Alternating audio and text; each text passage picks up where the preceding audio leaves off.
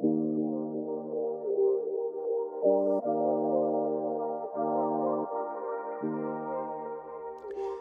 what's going on, everybody? Welcome back to the Elemental Evan Show. Thank you all so much for tuning in once again on this episode. I really appreciate all of your listenership. And for those of you who do not already know this, my goal on these episodes is to provide you with information that you can apply to your life today and better your health and take control of your health. And today's episode is going to still be on theme with the travel and health, as I am still here currently in Portugal traveling. So I am making all of these little episodes kind of travel related as well as health, obviously. And today is going to be about a food that I have found while traveling here in Portugal in a town called Aveiro, which is just south of Porto. So, for me personally, I love using food as medicine first because I think it is the best form of medicine for our bodies. I think it is the most absorbable. It is, you know, the most recognizable to our bodies. When we eat food, our body goes into a form of, you know, digesting these foods and utilizing them to the in the body. And you know, in these foods, they have a multitude of minerals and vitamins and all these nutrients that really work in a synergistic manner to heal our bodies and provide us with the right nutrients. So, Today, I'm going to be talking about the sea plant called Salicornia. Now, Salicornia is a plant, well, at least where I was, it grew on a kind of like a salt marsh, I guess you would call it, because it is where they uh, create sea salt. So they allow some of the seawater to flood this plain and allow the water to evaporate, and then they are left with the sea salt, obviously.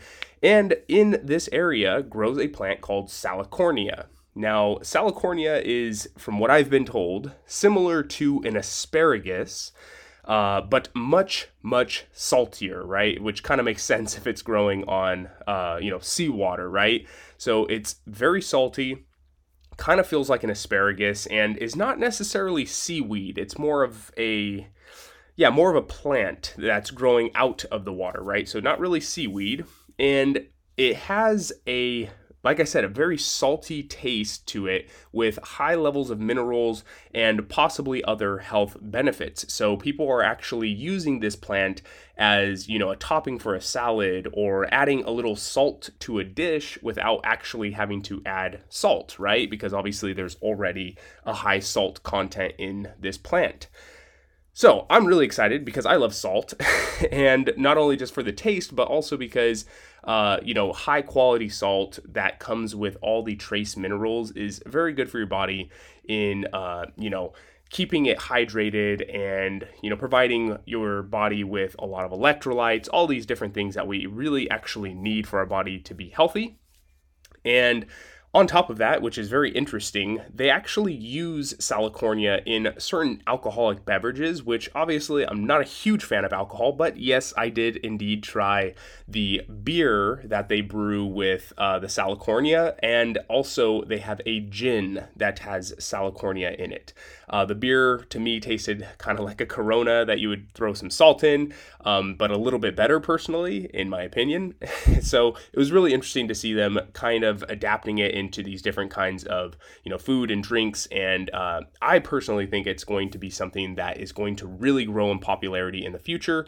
And as more tests come out on it, we're going to see more of the health benefits that it contains.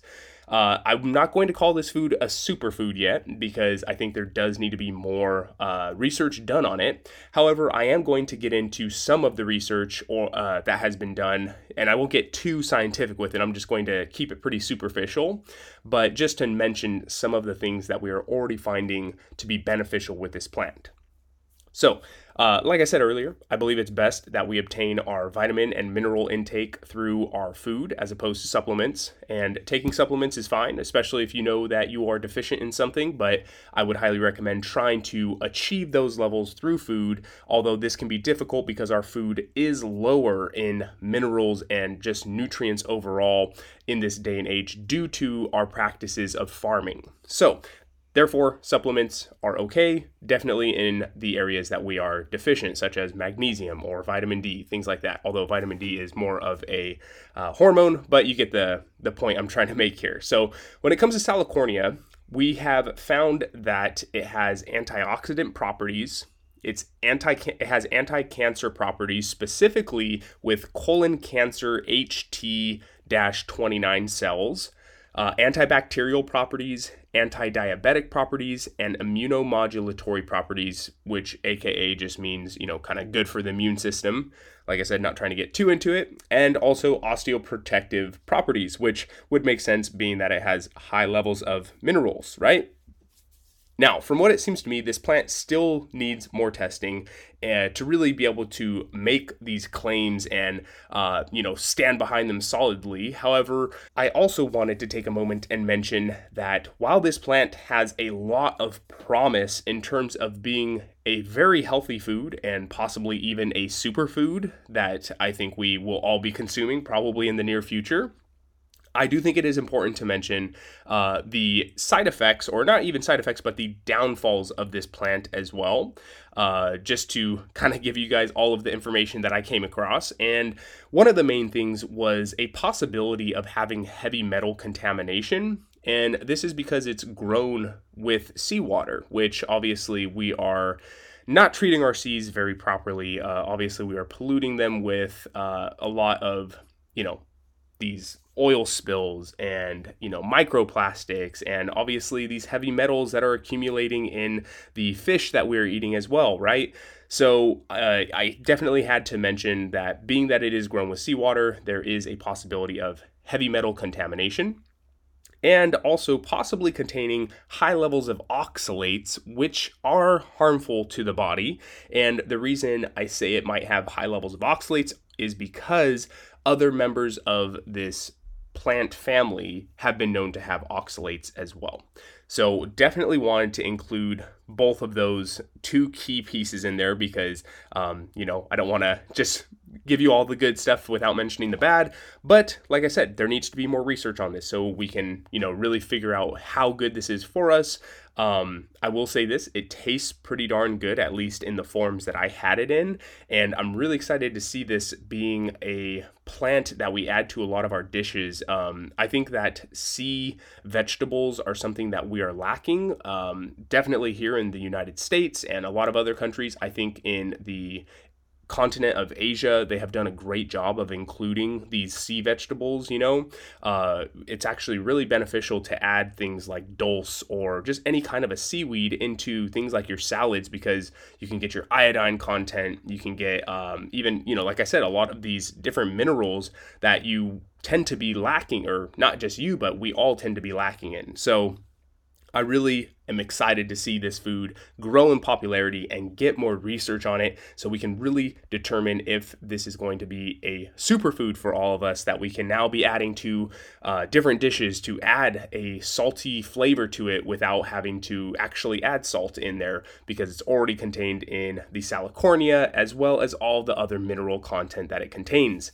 So, super, super excited for this food, and I was really happy to come across this plant on my travels because that is one of the things that I always look for is I love seeing different kinds of superfoods and especially foods that are local to an area that they've been using for a long period of time, you know, and uh, traditionally is known to be good for you and used even possibly medicinally, uh, but we just obviously don't have that science to back it up yet. Another one of those would be like cacao, you know. Cacao down in South America was so amazing to be able to go and see the different cacao farms and uh, see how it was processed and try it firsthand. So, uh, really, really excited about this, and I can't wait to see uh, more research done on this.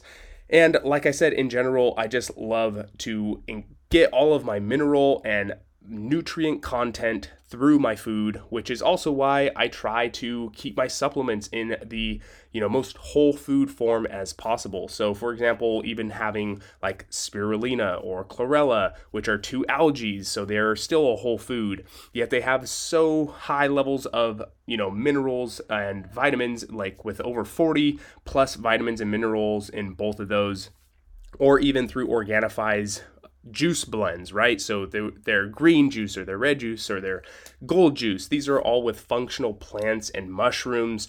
So they are derived from really just a whole food source. Uh, still kind of like a supplement, obviously, but those are my favorite ways of trying to take supplements when I'm obviously home and not on the road.